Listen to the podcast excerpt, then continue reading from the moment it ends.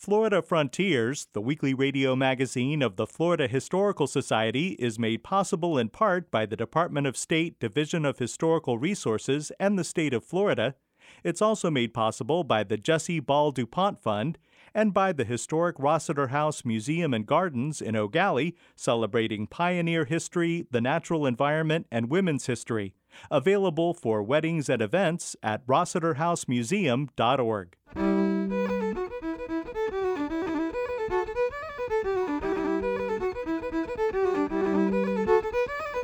This is Florida Frontiers, the weekly radio magazine of the Florida Historical Society, on the web at myfloridahistory.org. I'm Ben Brotemarkle, and coming up on the program, we'll discuss Florida folk music legend Gamble Rogers with Bruce Horovitz, author of the book Gamble Rogers A Troubadour's Life. He created, uh, based on Faulkner's influence, a, a mythical county called Ocklawaha County and it was based in Florida, and it was populated with people that uh, he grew up with in his childhood or people that he experienced during his summer spending in the Coochie Valley in the hills of Georgia. We'll look at Florida history from the British perspective. Here they had acquired this huge territory and understood so little about it that they really needed to start exploring the territory, essentially, kind of starting from scratch. And we'll talk with Amanda Hardiman Griffiths, director of the Florida Folklife Program. All that ahead on Florida Frontiers.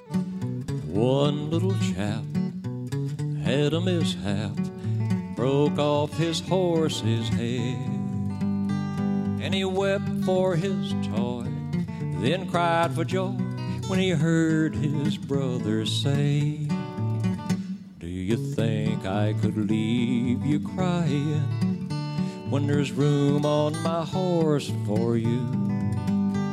So climb up here, Jack, and stop your crying. We'll mend your horse with glue.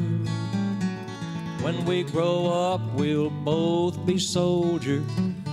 Our horses will not be toys.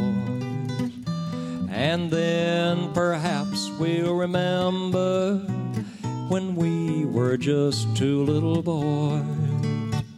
When people hear the name Gamble Rogers, depending upon their point of reference, they either think of the prominent Florida architect or the revered Florida folk musician, or both. Bruce Horovitz is author of the book Gamble Rogers A Troubadour's Life, winner of the Charlton Tebeau Book Award from the Florida Historical Society and the Bronze Medal for Nonfiction from the Florida Book Awards. It's interesting because while I was looking for information about Gamble Rogers, the musician, uh, I would always stumble into information about Gamble Rogers, the architect, his father. In fact, there was a book published about his architecture uh, from the same publisher that published uh, uh the book about Gamble Rogers, the musician. So uh, he, he, grew up with architecture pedigree. His, his father was an architect, his grandfather was an architect. His brother, who was very close with, uh, became an architect in the family firm. And so there was architecture pedigree throughout. And it was quite a change for Gamble to take a career path to become a folk singer with uh, so many architects in the family because that was clearly what was expected of him and what it was anticipated he would be uh, in his profession. Gamble Rogers, the musician, grew up in Winter Park, Florida, surrounded by his father's Mediterranean Revival and Spanish Revival style buildings and homes. He was very popular in high school.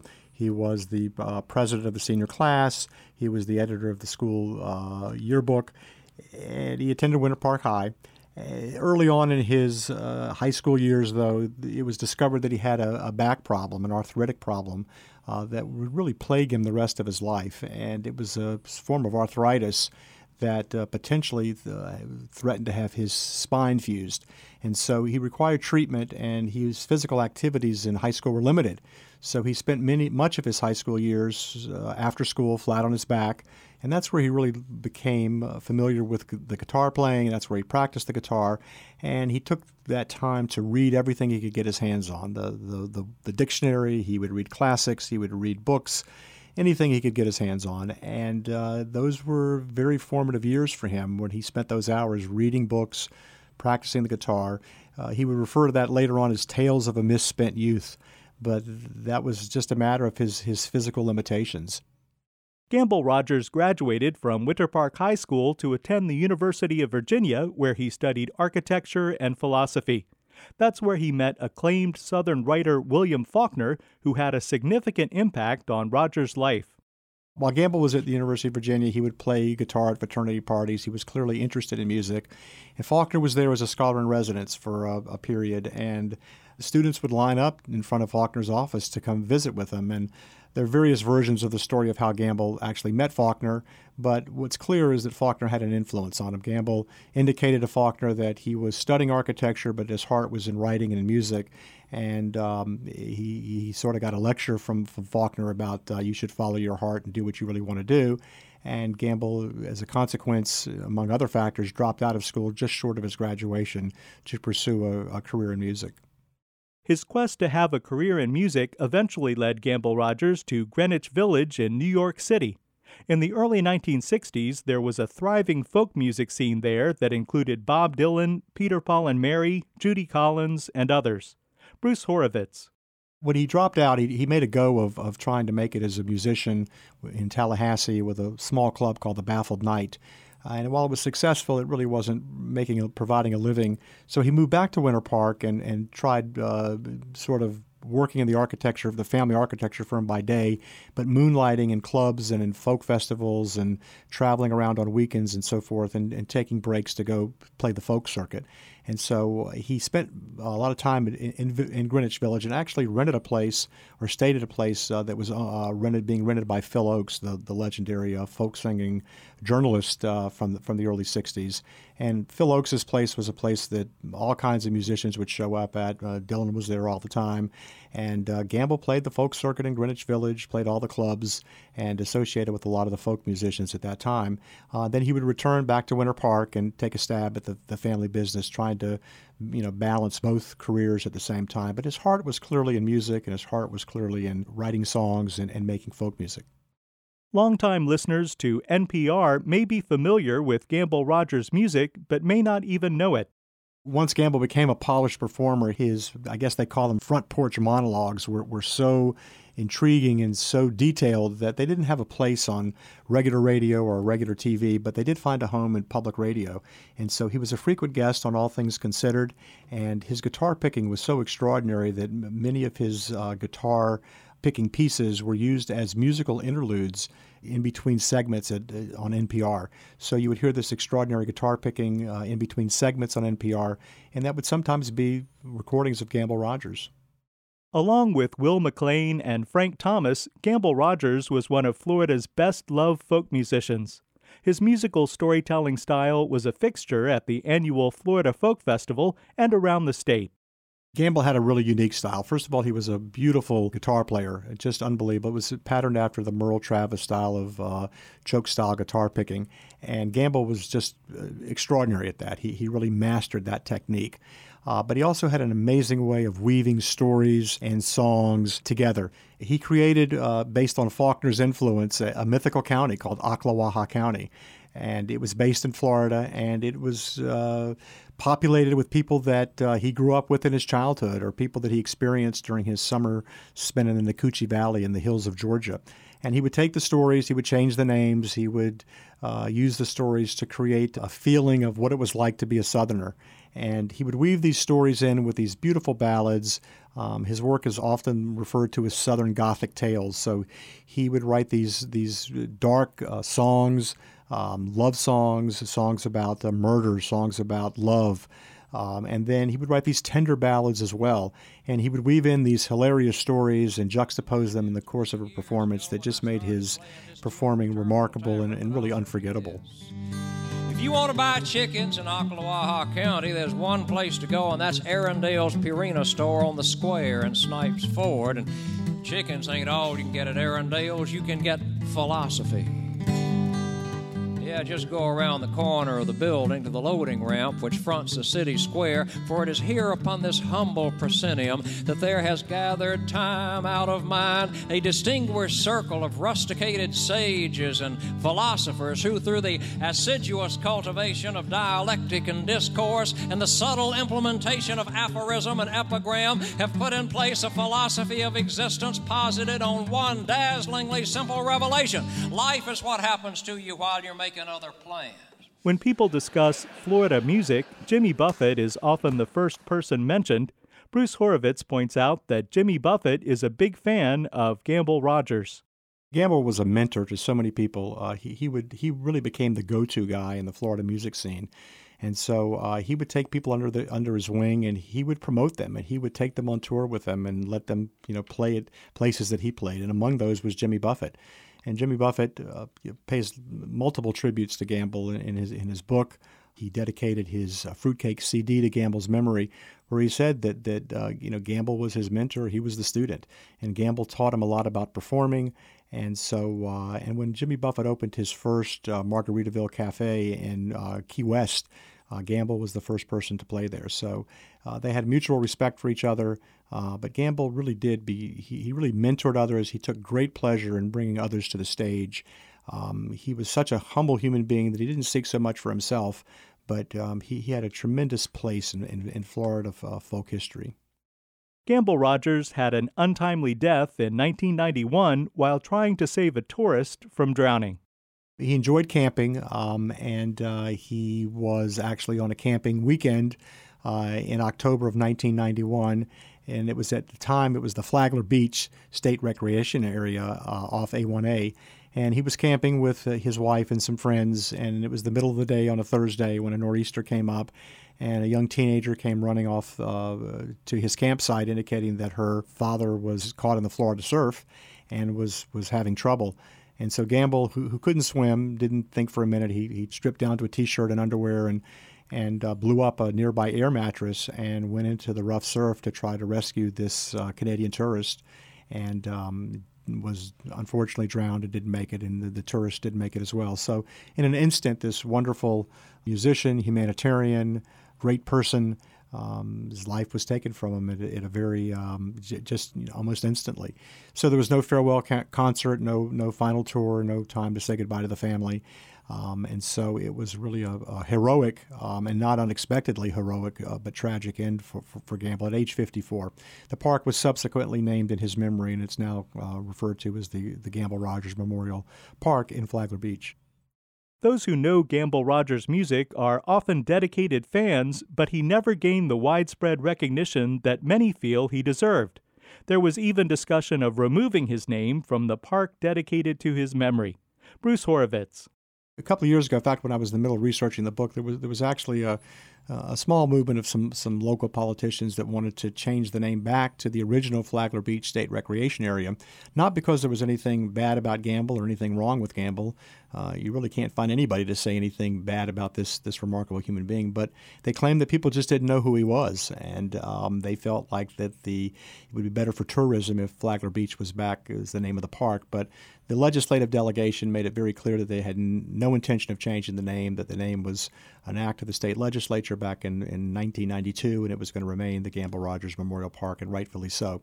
But it's one of the reasons for writing the book and for trying to get the, his name known to people because he really is an iconic figure who contributed so much to Florida history, so much to Florida folklore, and people should really know who he is. And so that's one of the reasons uh, for writing the book and trying to get his name out there. Horovitz believes that Gamble Rogers' name should be mentioned in the same breath as Tennessee Williams, Zora Neale Hurston, and other icons of Florida culture. He's actually in the Florida Artist Hall of Fame, and if you look at the, the members who are in that Hall of Fame, it includes Marjorie Kinnan Rawlings, Ernest Hemingway, uh, Jimmy Buffett, and uh, Gamble is, is in, enshrined in that group. It wasn't always easy. He, his nomination for his name was, was not originally accepted. It took a couple of tries, but he did have people like Stetson Kennedy and um, Jimmy Buffett write letters on his behalf.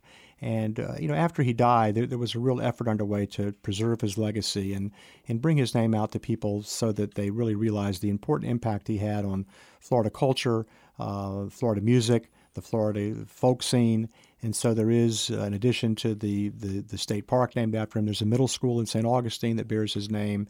And uh, there is, of course, the annual Gamble Rogers Music Festival in St. Augustine.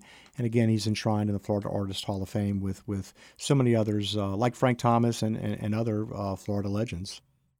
Bruce Horovitz is author of the book Gamble Rogers A Troubadour's Life, published by the University Press of Florida. I'm going down to Florida. I'll get some sand in my shoes. Or maybe California. I'll get some sand in my shoe. I'll ride the orange blossom special. And I'll lose Blues.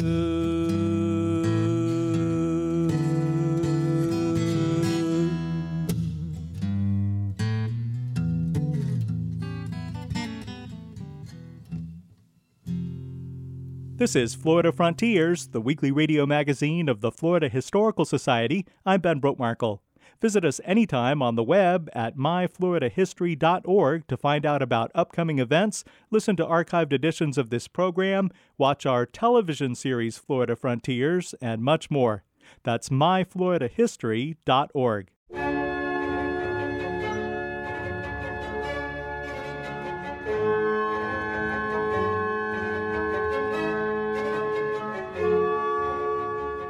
Joining us now is Bendy DiBiase, Director of Educational Resources for the Florida Historical Society and archivist at the Library of Florida History in Cocoa. Ben, the Symphony Number 13 of Franz Joseph Haydn, which we're listening to now, was composed in 1763. That's the same year that the British took control of Florida from Spain, and you have a document here related to that, right? Yeah, that's right, Ben. After the end of the French and Indian War, also known as the Seven Years' War, the Treaty of Paris was signed in 1763, and essentially that transferred ownership of Florida to the British. And it began what we call the British period, which lasted for 20 years, from 1763 to 1783, during the time of the American Revolution. They remained loyal to the crown during the Revolution, but it had ended centuries of Spanish rule. And it was really a, a fascinating time because it changed the demographics drastically. And in 1763, your average 18th century British person probably knew very little and understood very little of world geography, not to mention Florida. So they knew nothing about this small peninsula on the other side of the ocean. Many of these people would probably never visit.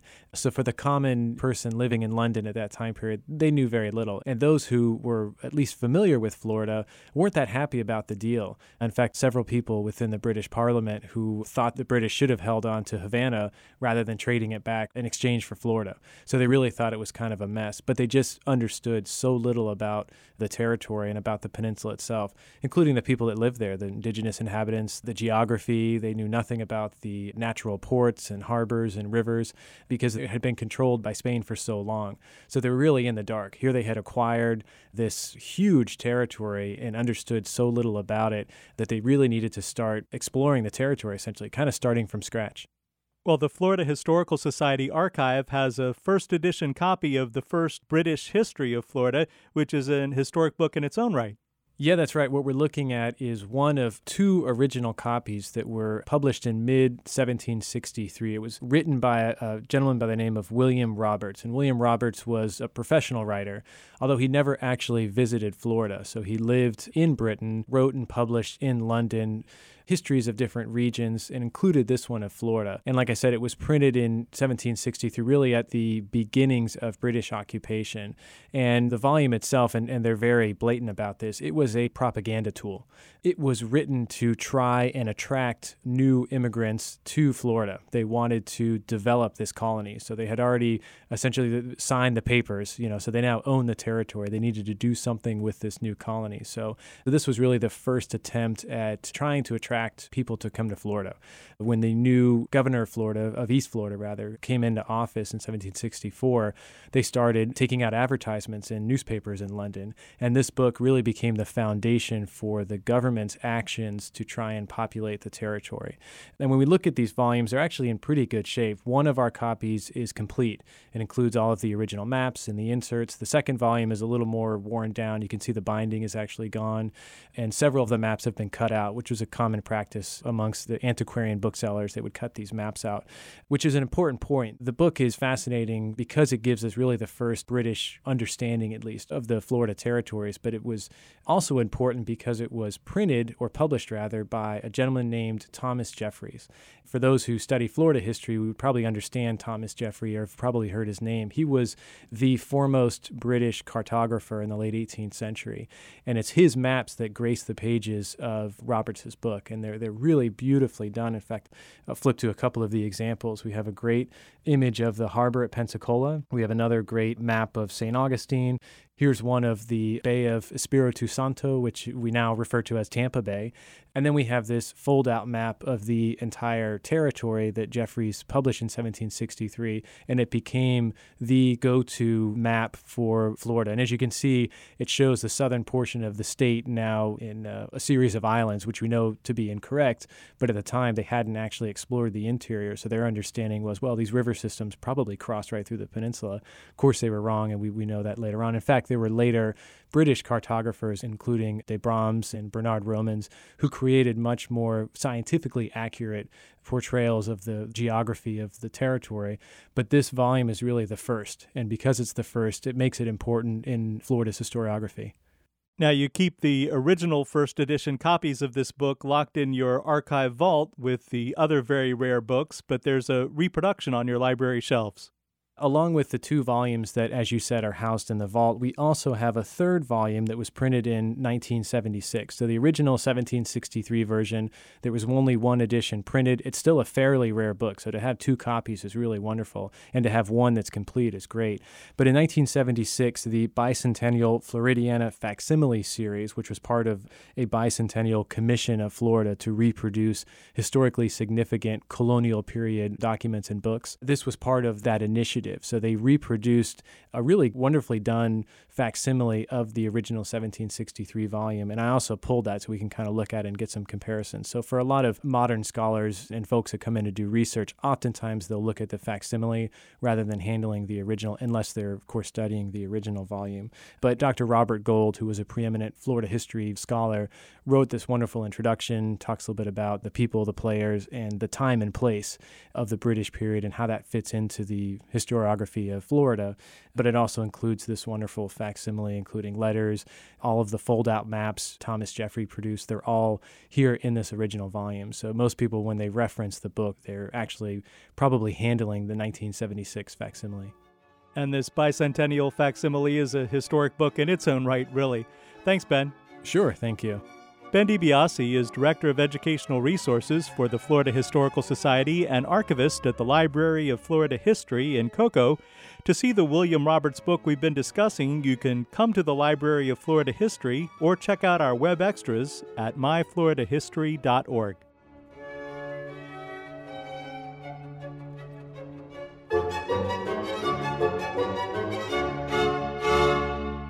This is Florida Frontiers. Amanda Hardiman Griffiths is the Florida State folklorist and director of the Florida Folklife Program. She spoke recently with Holly Baker, public history coordinator for the Florida Historical Society and manager of the Brevard Museum of History and Natural Science. I recently attended the Florida Folk Festival in White Springs, Florida. It's one of the longest running folk festivals in the United States. While at the festival, I talked to Amanda Hardiman Griffiths, the current Florida State folklorist. She talked to me about the Florida Folklife program and its goal to preserve and promote Florida's traditional culture. The program was established by the Florida legislature July 1st 1979. Um, but before that, two years before that, uh, Peggy Bulger came down from Kentucky to conduct a survey of Florida traditional arts. That's for the entire state. So the product of that survey was a comprehensive folk arts directory for the state of Florida. And that went into informing the programming at the festival. Uh, so based on her fieldwork, she was able to then, you know, bring new and exciting and dynamic and diverse acts to the, the stages here at the Florida Folk Festival.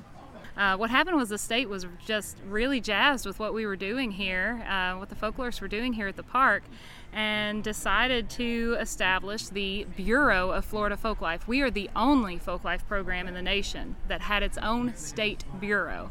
Uh, at one time, we had a staff of 13 or 14 folklorists. We were by far the largest folklife program in the nation.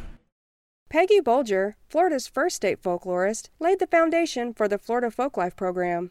Since the program began, it's been a training ground for folklorists. We've had this, uh, you know, just amazing, amazing, like array of folklorists who've worked with the program. Um, Tina Bucuvalas was with us for 13 years. Prior to that, she did the first survey of Miami-Dade County. Could you imagine being tasked with coming from not being a Floridian at all. She came from out of state for a contract position, a short term contract, I think it was like six months, to do a survey of Miami, as diverse and dynamic as Miami is. Um, and then, of course, bring those acts to the Florida Folk Festival the next year. After Tina, we had folks like Bob Stone, Robert Stone, who went on to um, coin the term sacred steel and uh, write, you know, the book on sacred steel, and then go on to do tons of research in cattle ranching in Florida. He uh, co produced the exhibit Five Centuries of Tradition, a cattle ranching exhibit that traveled. It went out west to Elko, Nevada, traveled all over the state of Florida, and is now based at the Florida State Fair. Uh, also went on to publish a book about the cattle ranching traditions in Florida. Um, so these people, they've not only uh, contributed a lot to the program, but their contributions have kind of like echoed out beyond the program. Over the years, the Florida Folklife program has worked with thousands of traditional artists through a wide range of projects including the Folklife Apprenticeship Program. The Folklife Apprenticeship Program is designed to provide an opportunity for a master traditional artist to take on an apprentice for a three, six, or eight month apprenticeship. So it gives uh, the opportunity for, for artists to share knowledge, skills, and techniques in that face to face. you know, traditional way that things used to be shared. Um, the, the whole idea with the program is that it fosters that once more. Folklorists with the Florida Folklife program have worked tirelessly to capture Florida's folk traditions. As Amanda Hardiman Griffiths explains, their preservation efforts would not be possible without the contributions of tradition bearers who share aspects of their culture and keep it alive for future generations. The work that we do is so much about the people. It's so much about the, the tradition bearers themselves. It's not just work. That's the key thing here. It's not just a nine to five is that you're entering someone's life when you when you come and learn about their culture and their traditions. And you can't just step out and say, you know, bye, thanks, thanks for that interview, it's over. You know, once you once you let them in and they let you in, like you, there's some sort of bond that's formed. So so this is way beyond the work that I do as a folklorist. This is this is creating human connections with each and every interview, with each and every interaction. Um, so, what has sprung out of all of this work, not just for myself, but for all of the folklorists who've worked in this state, um, is these lifelong friendships with incredible people.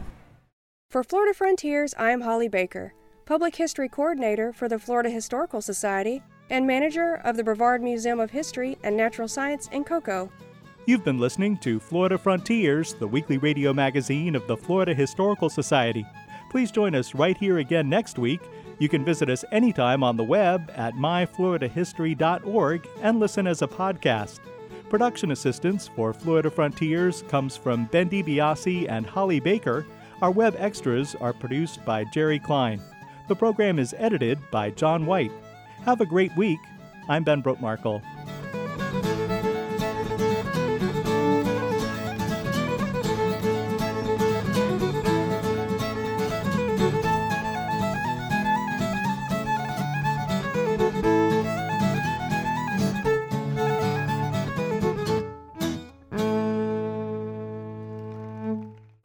Frontiers, the weekly radio magazine of the Florida Historical Society, is made possible in part by the Department of State Division of Historical Resources and the state of Florida. It's also made possible by the Jesse Ball DuPont Fund and by the historic Rossiter House Museum and Gardens in Gallie, celebrating pioneer history, the natural environment, and women's history. Available for weddings and events at rossiterhousemuseum.org.